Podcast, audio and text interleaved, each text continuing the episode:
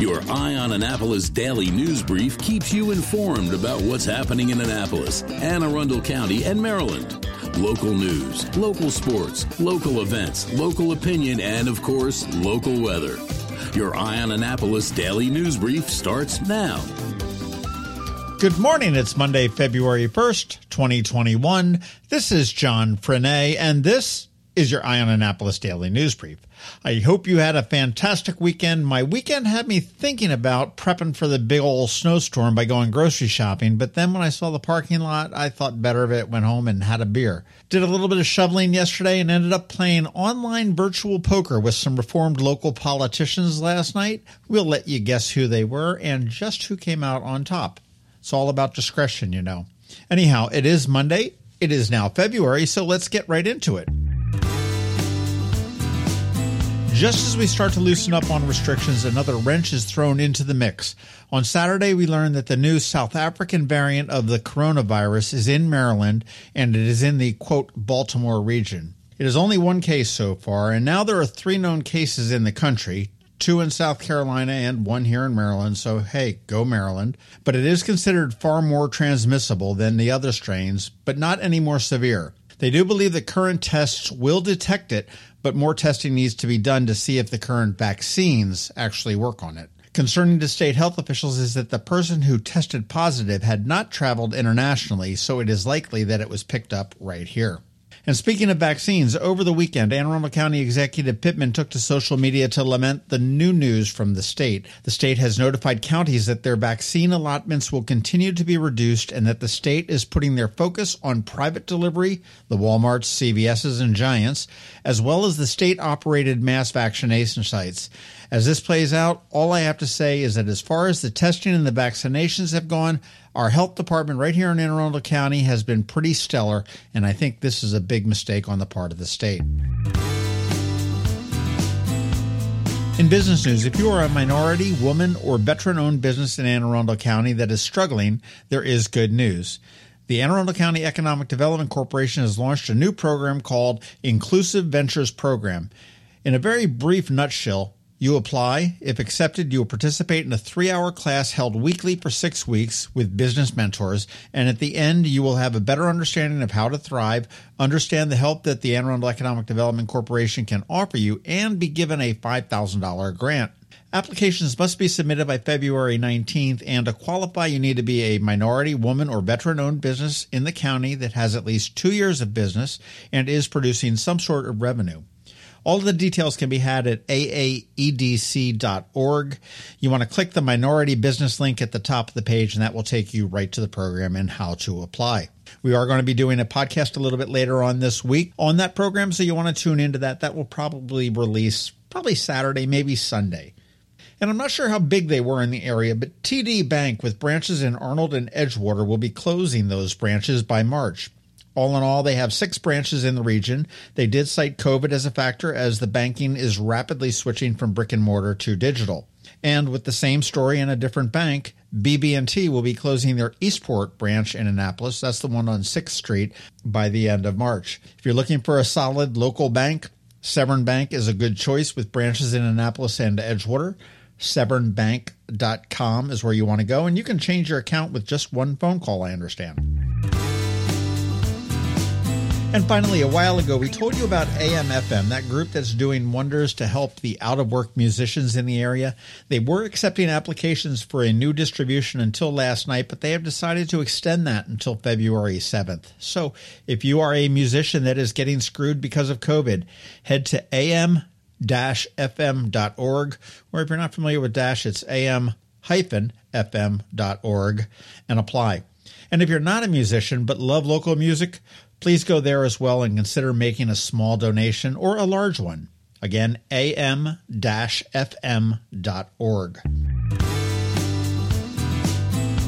Okay, that does wrap up the news for us today. As always, thank you for listening. And if you are somewhere where you can leave us a rating or a review, please do. And make sure you let your friends, family, and colleagues all know about us.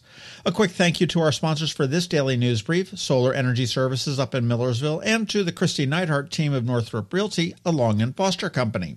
It is Monday, so of course we have Ann Alsina with Covington Alsina here with your Money Monday report. And As we have every day, George Young from DCMDVA Weather is here with your locally forecast weather report, complete with what to expect later on today and tomorrow before we're out of this winter muck.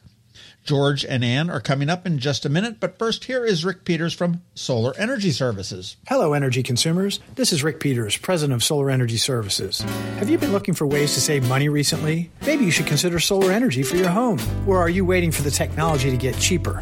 If so, how long are you going to wait? Today's solar costs less than 20% of what it cost 10 years ago, but while solar prices have declined every year, so have the financial incentives. Bottom line, if you wait for cheaper solar, you're also waiting for lower incentives. Take my home, for example. My solar system was installed in 2010, and it's been paid off for almost five years, and I no longer have to buy any electricity for another 15 to 20 years. If I waited for cheaper solar, I'd still be paying an electric bill.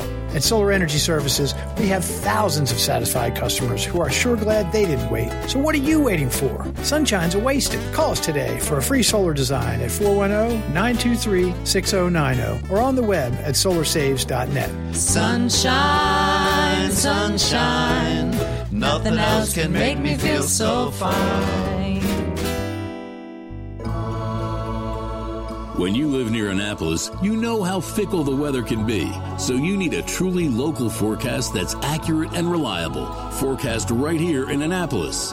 DCMDVA weather is not just for today, but for the rest of the week and the weekend too.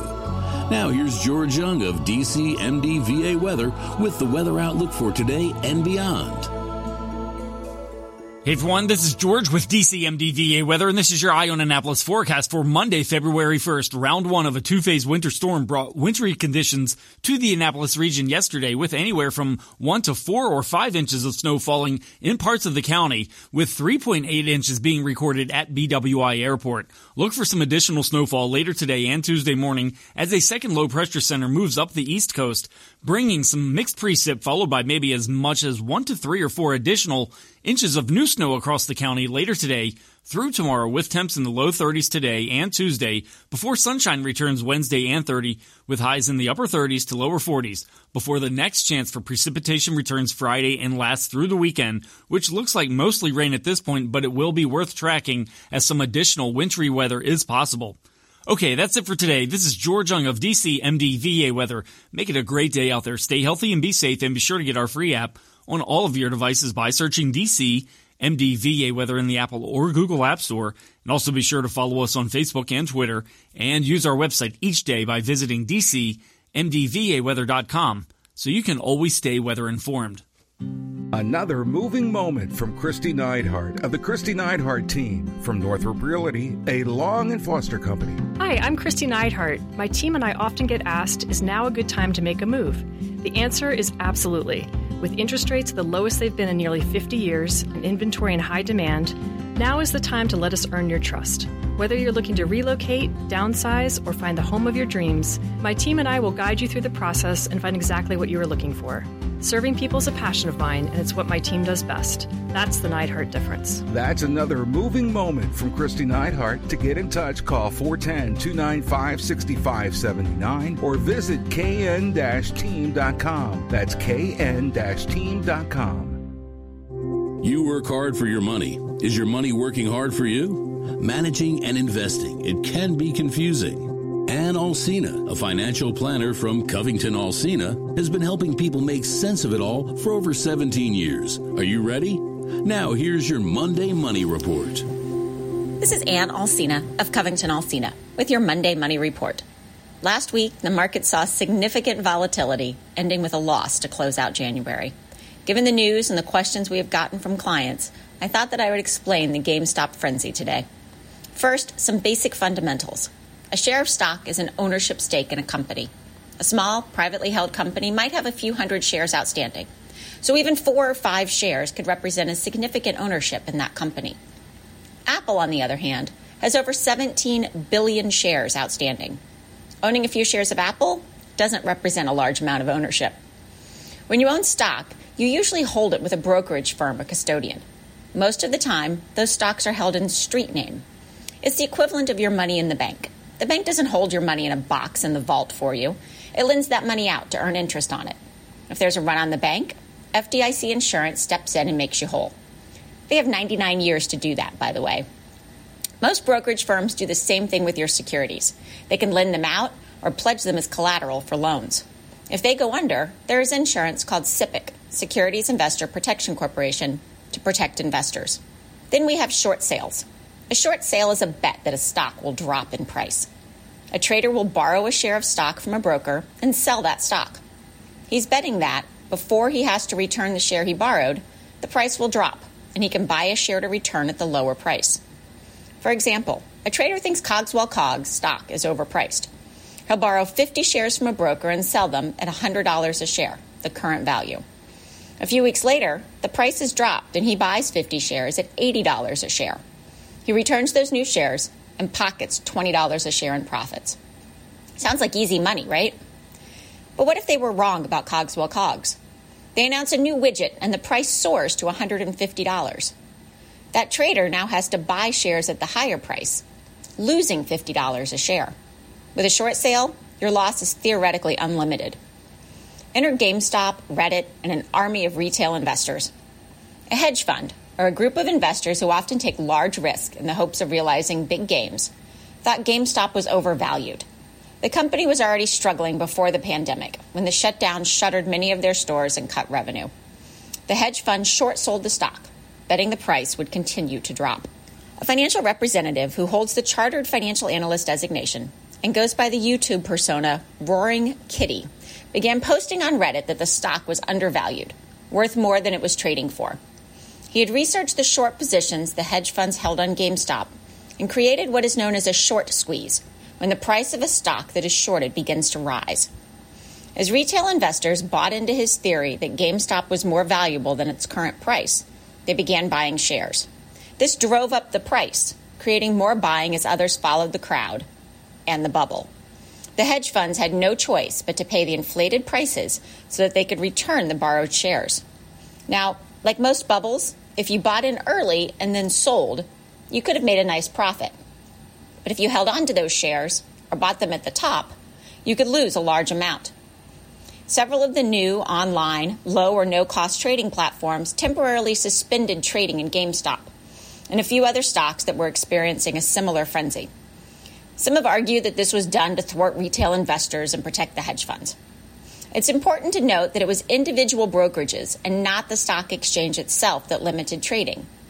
Robinhood, for example, has regulatory requirements to meet around capital obligations and deposits, and the trading frenzy was pushing against those limits. The stock could still be bought and sold on the exchange itself. I'd like to point out that almost all of this was not investing, it was gambling. People saw the price of the stock going up and wanted in on the action. They didn't stop to look at the company they were buying. Is GameStop a good company to own that is going to increase in value and return profits to owners? When all the frenzy stops, many small investors who didn't understand all the fundamentals will be left holding the bag. Sure, a couple of hedge funds lost big, as in billions, but other professional managers shorted the stock at the inflated high and folks like Roaring Kitty, who orchestrated the short squeeze, took their profits as well. This week's action to take is to call your credit card companies and ask for a lower rate. It's not always going to work, but what do you have to lose? Sometimes, if your payments have been on time and you have a good credit history, they may be willing to lower rates. If you want to learn more about all things financial, we host regular educational events. You can register for these and find much more on our website at covingtonalsina.com or visit our Facebook page to learn more. Securities offered through LPL Financial, member FINRA SIPC. Investment advice offered through Great Valley Advisor Group, a registered investment advisor. Covington Alsina and Great Valley Advisor Group are separate entities from LPL Financial. All performance reference is historical and is no guarantee of future results. All indices are unmanaged and may not be invested into directly. The opinions voiced in the show are for general information only and are not needed to provide specific advice or recommendations for any individual.